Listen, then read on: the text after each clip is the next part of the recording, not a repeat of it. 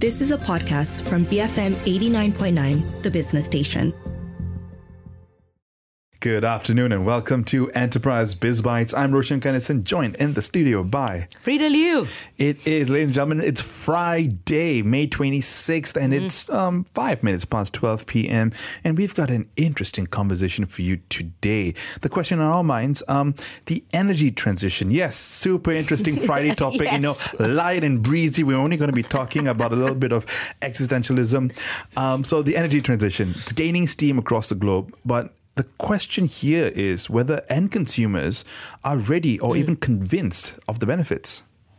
So yeah, last year investments in low carbon technologies topped 1.1 trillion US dollars, with the war in Ukraine and resulting energy crisis acting as a catalyst to fast track spending. Uh, so we've got uh, the the team from uh, EY joining us in just a bit to talk about this. Yeah, so the rapid injection of capital, uh, that 1.1 trillion US dollars stimulated or catalyzed by the energy crisis last year over in Europe, uh, is estimated to have shaved almost around 10 years of the energy transition timeline.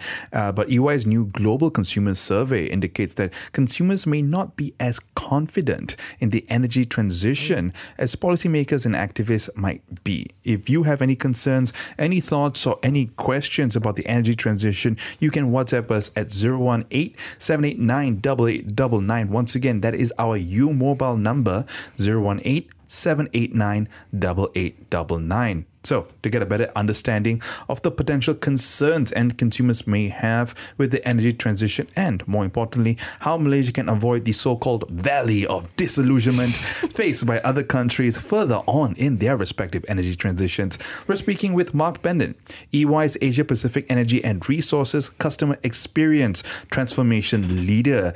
Uh, Mark, thank you so much for joining us today. Thank you for inviting me here.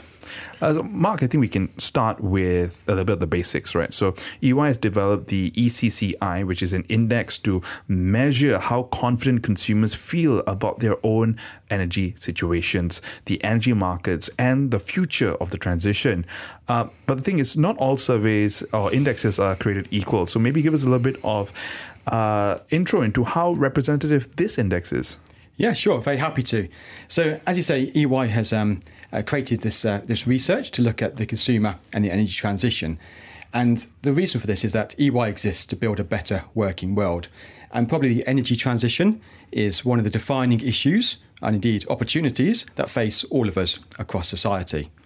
And so when we look around, we see that there's lots of research that's very valuable, looking into the economics of the energy transition, the funding, and indeed the technology. But the bit that we don't feel is being currently looked at in the right way or in enough detail is around how consumers feel about the energy transition. And as consumers, mm. we're all paying for this mm. one way or another, be it through energy tariffs, be it through taxes, levies, subsidies. We're also um, going to have to probably change some of our energy behaviours and how right. we think about and consume energy. So it's really important, we think, to get that, that understanding. And that's why we've undertaken this program of research, which has taken two years. Mm. We've spoken to or surveyed 70,000 people around the world, uh, energy consumers, across 18 territories and countries, including 4,000 consumers here in Malaysia. And we've spoken to consumers from um, East Malaysia, from the peninsula, across different age groups, social demographic backgrounds, genders. So this is an ongoing program. Mm. But we think we're starting to get quite a good representative view of what Malaysians care about. What are the behaviours, the expectations they have around the energy transition? Right. And what are some of their concerns as well? Uh, what are some of their hopes um, on the more positive side? So we think it's hopefully contributes to our understanding and puts the consumer back at the centre of the energy transition right. conversation. You know, the index considers five factors the stability mm. of energy providers' business, value created by pro- uh, providers for consumers in the community, ability to access clean energy options, access to affordable energy, and regulator or government support. So take us through these factors and, and then, you know, tell us about this. Yes. So if I may, maybe if I sort of start by talking about why we measure confidence. Mm. I think that's really mm. important. So, on the positive note, on my drive here today, I actually saw some EVs, electric vehicles, on the road. So I can start to see the energy transition is taking right. place. The question is, are consumers feeling the benefit of this? Mm. And we know from the study of marketing and economics that confident consumers uh, spend money and are willing to invest, and consumers who aren't confident do the opposite.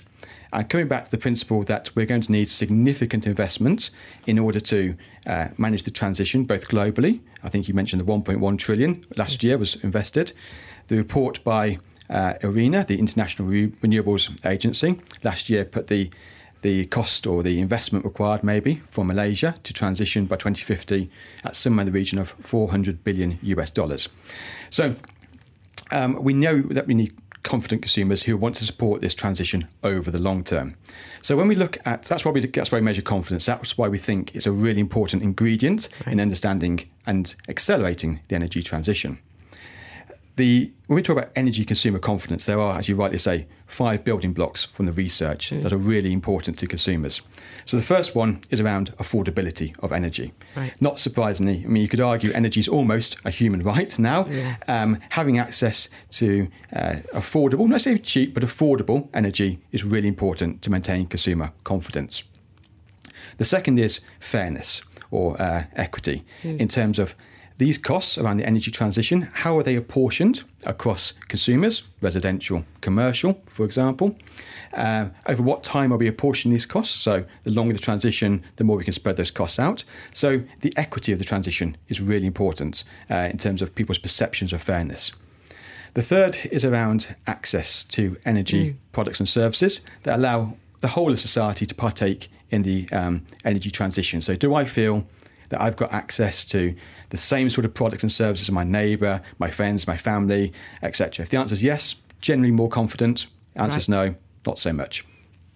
And then the other two areas, uh, just quickly, is around stability of the market. So, do I believe that if I make a long term investment in a new car, like an electric vehicle or in rooftop solar, that that investment I can understand that the market's going to be stable enough, mm. uh, that that investment will pay back as I expect.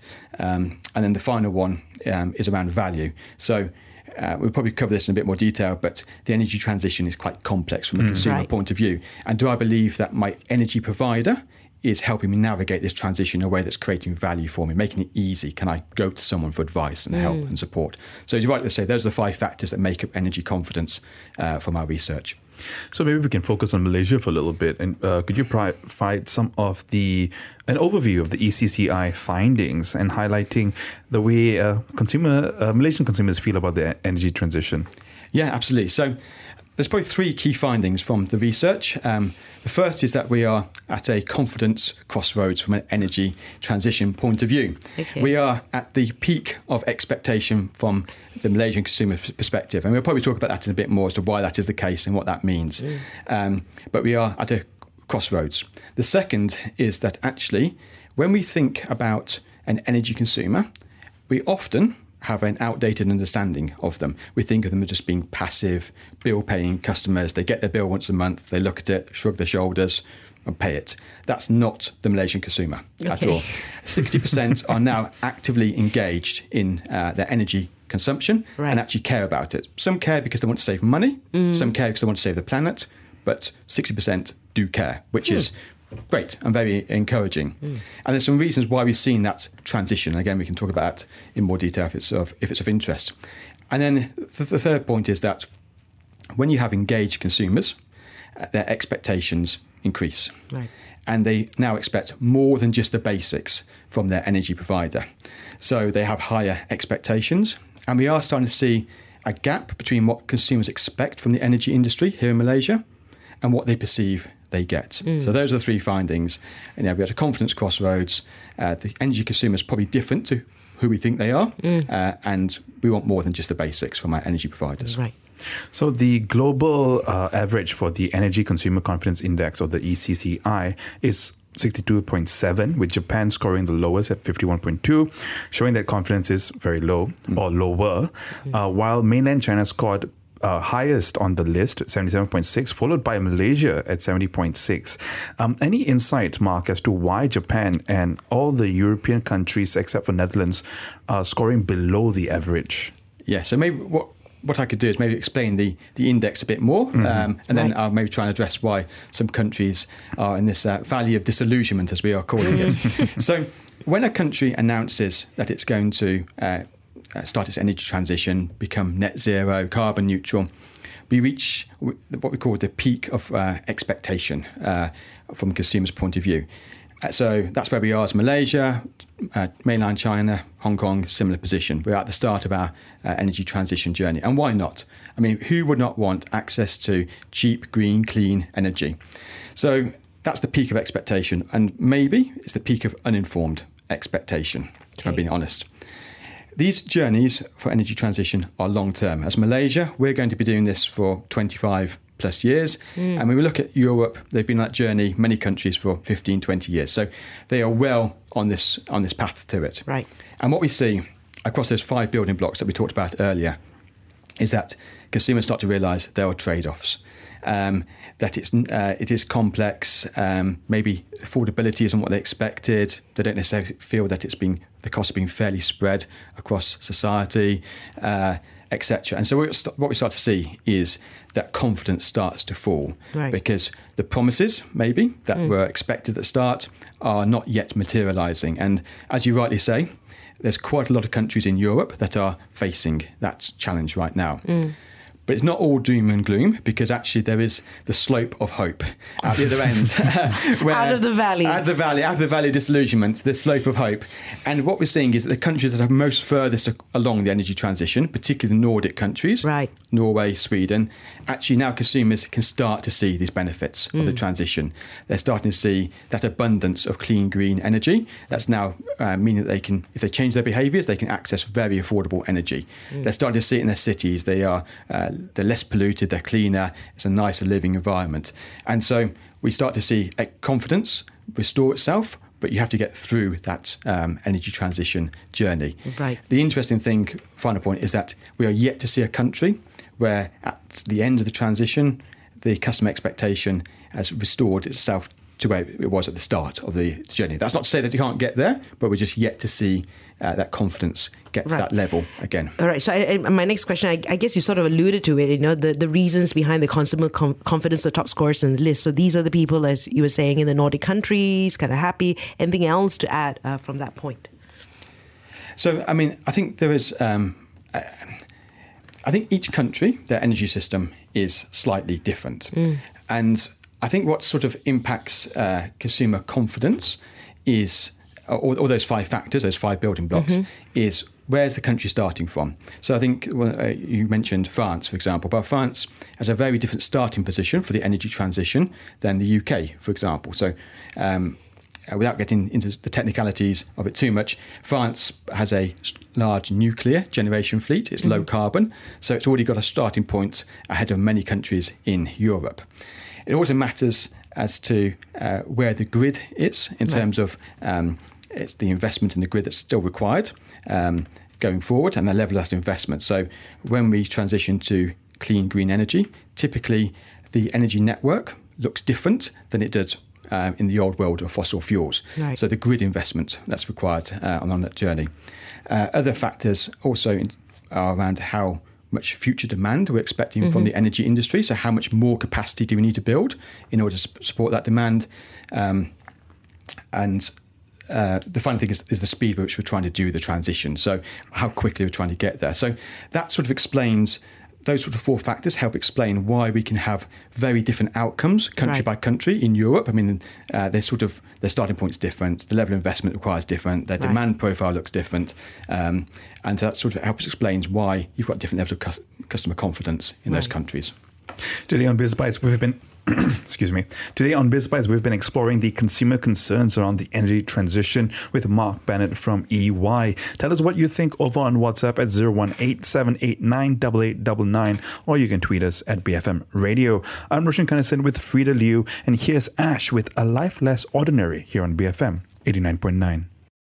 Build Fairer Malaysia. BFM 89.9, the business station.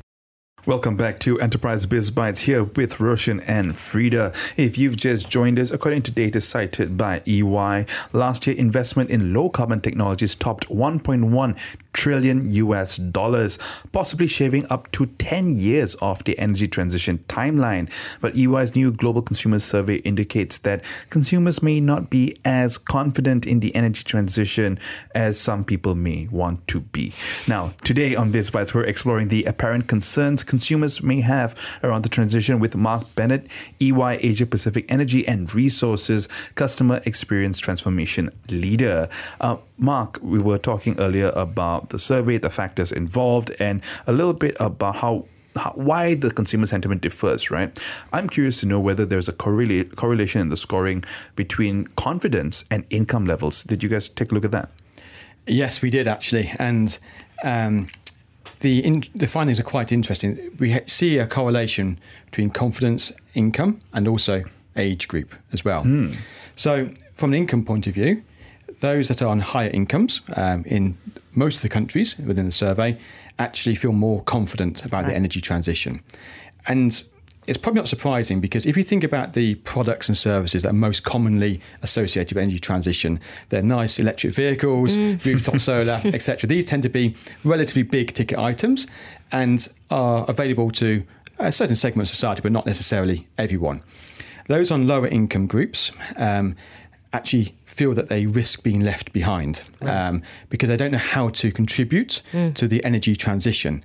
Now, there are ways, and we are seeing some good progress. Um, there's an example here in Malaysia around, for example, helping people with smart meters um, budget their energy spend each month and keep within that budget. So, there are ways in which we can create products and services that are uh, do have mass appeal mm. and therefore can help people on a range of incomes to um, uh, to, to, participate in the energy transition. But from the survey data right now, you're right, those on higher incomes tend to feel more confident, those on lower incomes feel less confident.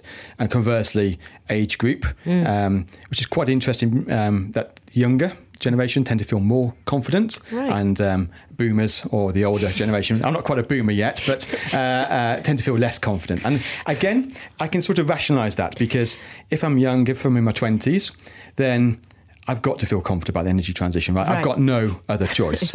I, have got to, I've got to believe that we can get there and that we can keep within the 1.5 uh, degrees from the uh, right. Paris Climate Accord.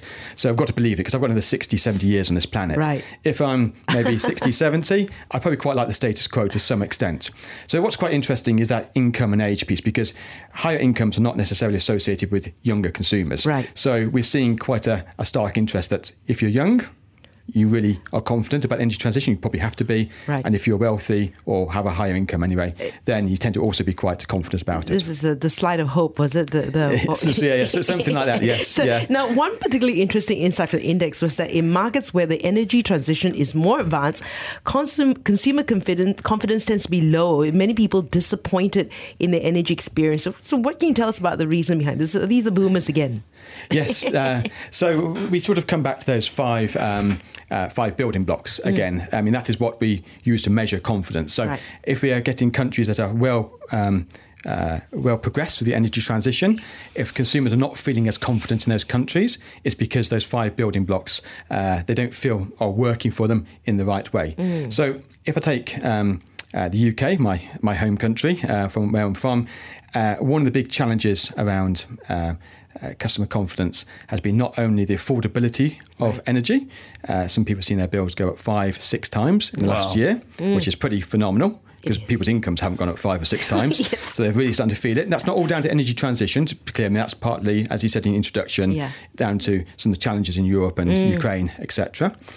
Um, but also the stability of the energy market necessarily, they haven't felt that. So, because of that price exposure, that price volatility, uh, energy companies in the UK uh, haven't always been as well hedged from the price volatility on the wholesale market. And that's meant that quite a lot of energy companies have gone bankrupt, right. about 20 or 30, mainly the smaller ones. Right. But if you're a consumer of an energy company, and you wake up on a Monday and your energy company no longer exists, it doesn't really help you build confidence. So there are some quite unique reasons why um, uh, why uh, we are seeing that, that valley of disillusionment to right. maybe the extreme that we are, mm. uh, but I can sort of rationalise it uh, country by country. Um, and mm. the, the, other building blocks are also true. Are the costs really being fairly attributed across society? Mm. Uh, do I feel that my energy companies help me navigate the complexity? Maybe, maybe mm. not, etc. Mm. So I think that's that's sort of explains it. So some other countries in the so-called Valley of Disillusionment, aside the UK, look like Ireland, Belgium, Spain as well. Right. Um, now, there are, but there are countries that seem to have are more advanced in their stage of the energy transition, but have also looked like they're avoiding the valley. Um, these are countries like Netherlands and France, quite ahead in their journey, but confidence looks to have held up relatively well. Um, how have France and the Netherlands uh, managed this?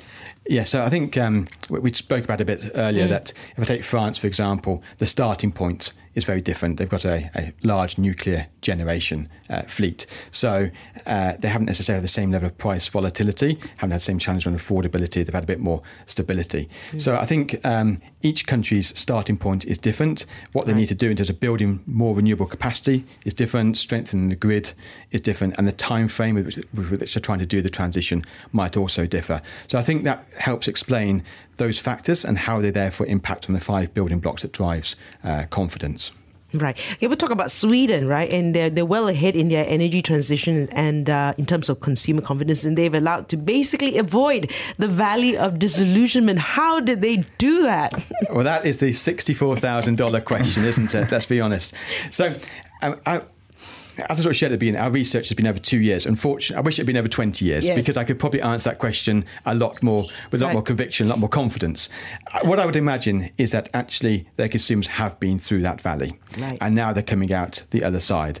Um, the, the Nordics in general, rather than Yeah. talking about one specific country, tend to be further through the energy transition. So, for example, right now, uh, if you live in Norway, uh, you would feel very comfortable buying an electric vehicle because about 70% of cars sold in Norway each year are electric vehicles. It is now the norm. Right. So, um, so as you start to come through that um, uh, energy transition, you, your behaviours start to change. You start to see some of the benefits of it. So um, we start to see uh, more affordable energy.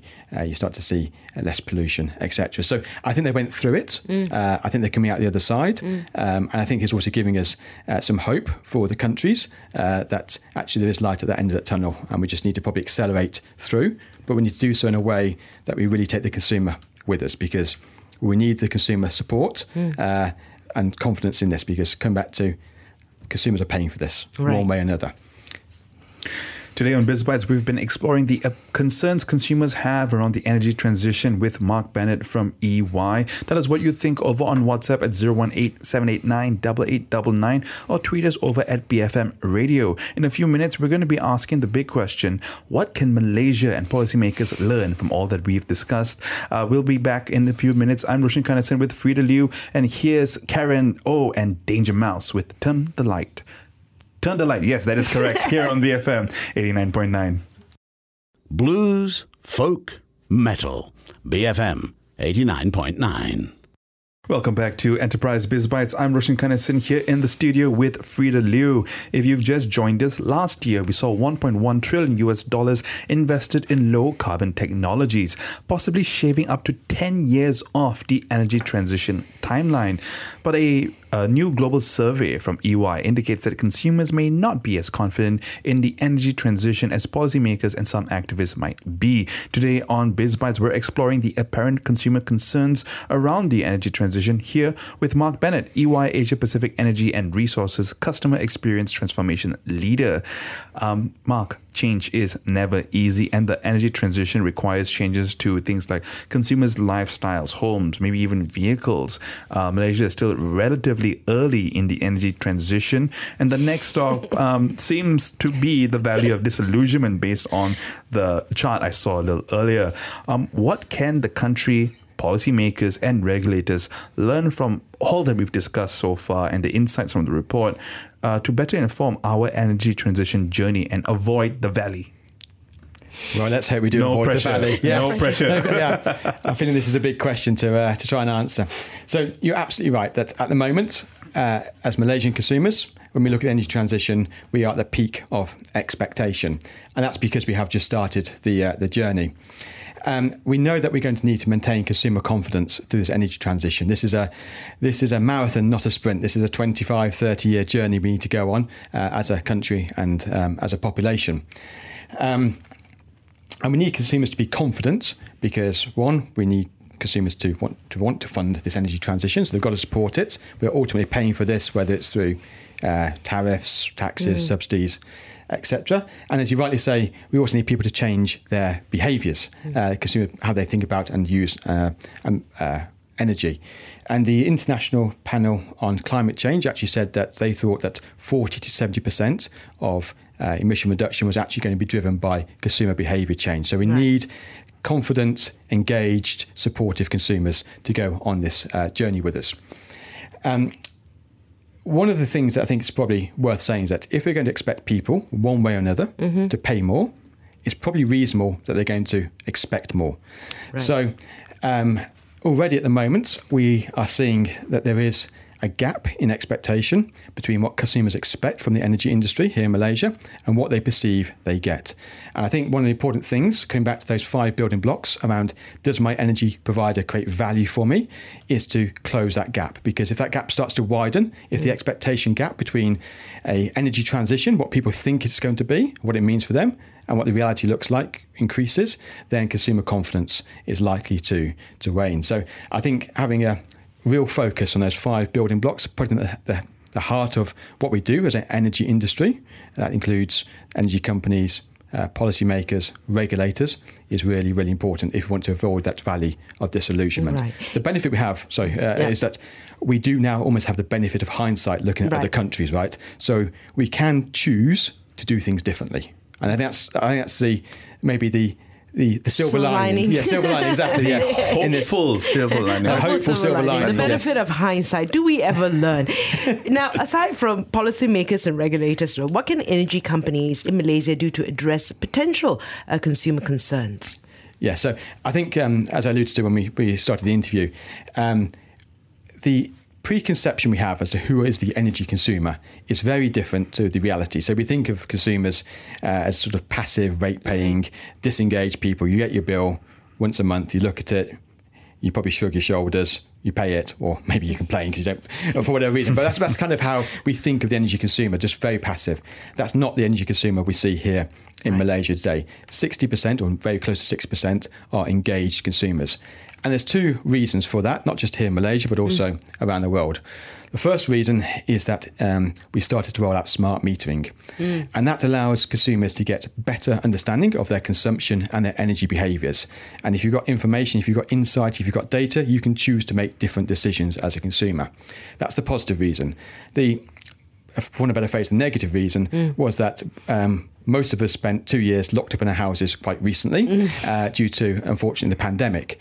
And when we were at home, uh, working from home, schooling from home, Right. doing everything from home, we started to use a lot more uh, energy. And people became more aware Right. of their energy behaviours. And those that had smart meters and were working from home, 83% of Malaysians that, that tick those 2 um, criteria said that they checked their energy consumption at least once a week Wow. and they actually took Wow. a positive action to change their behaviour, which is phenomenal. So we've got a very different type of energy consumer here in Malaysia than maybe uh, we would typically think of. These are people that want to make a difference and uh, want to be more engaged in their energy consumption. And it might be because I want to save money, and it might be because I want to save the planet. But either way, they are engaged in their, this energy transition journey. Thanks to the pandemic, everyone's a little bit more aware. Yeah, but also Yeah. it's uh, data, right? Um, I, I used to love this. I no, I'm not used to. I still love this quote. Uh, apparently, it's from Peter Drucker. I'm not, not really What- actually what- sure. what gets measured. Yes, what gets measured gets managed. Yes. Um, but looking ahead here, Mark, as we wrap up this conversation, um, what trends do you see in consumer sentiment and energy preferences as in Malaysia as Malaysia moves further in this phase? Yeah. So through the research, um, what Malaysian consumers want is four things, and they're really clear about this. And it's in some ways it's beautifully simple. Help me save money, the planet, and time by giving me more control. Okay. So any energy transition products or services that can fulfil those four criteria, Malaysians are um, absolutely open to exploring. That's their kind of key criteria. Right. Maybe what's the other the flip side of it is what's stopping that? Right. Well, there's three things. Um, it's actually that Malaysians find, and consumers in general actually find energy transition very complex. You've almost got to learn a new vocabulary, right? Uh, net zero, carbon neutrality, whatever it is, and a new management a measurement system as well, because we're used to buying liters of petrol, liters of water, Right. liters of milk. We now got to basically buy kilowatts or megawatts. I don't know how big that is. How many kilowatts do I need to travel from you know, KL to Penang? It's, it's a whole new space. Uh, it's not very accessible. I don't know what's what's relevant to me, what products and services would help me, and I don't know how affordable this is and what the benefits are going to be for me to go on this energy transition. So that's what they want, uh, and that's indeed the three things that are stopping um, uh, people from engaging more in this energy transition. Right. Uh, I guess a final question moving forward, you know, like sort of Sarawak is looking towards the hydrogen energy. Do you have any insights into what kinds of energy sources uh, countries should be looking uh, towards uh, for reliable energy? Yeah, I think I think that's a really great question. I think um, we're seeing a lot of countries. Uh, experiment with different uh, Right. technologies. Uh, different technologies work in different contexts. Um, uh, so probably the answer is you need a mix of generation Right. capacity. Uh, it could be um, solar could be wind could be hydrogen. Hydrogen is almost like a form of storage so I can create it when uh, from solar when it's uh, sunny store it and then use it uh, when I need it. From a consumer point of view consumers don't really care too much about the technology Right. itself so it comes back to what do they want they want technologies that help them save Money. money time effort by giving them more control if it fulfills that criteria then consumers tend to be very open to it Okay. On that note, Mark, thank you so much for your time today. thank you it's been a pleasure being here That was Mark Bennett, EY Asia Pacific Energy and Resources Customer Experience Transformation, Transformation Leader. If you missed any part of this conversation, you definitely want to catch the podcast on our website at bfm.my or download the BFM app. It should be available in one to two hours. You can also look up our shows on all major uh, podcast platforms, including Spotify, Apple Podcasts, and others. Just look up Enterprise Biz Bytes.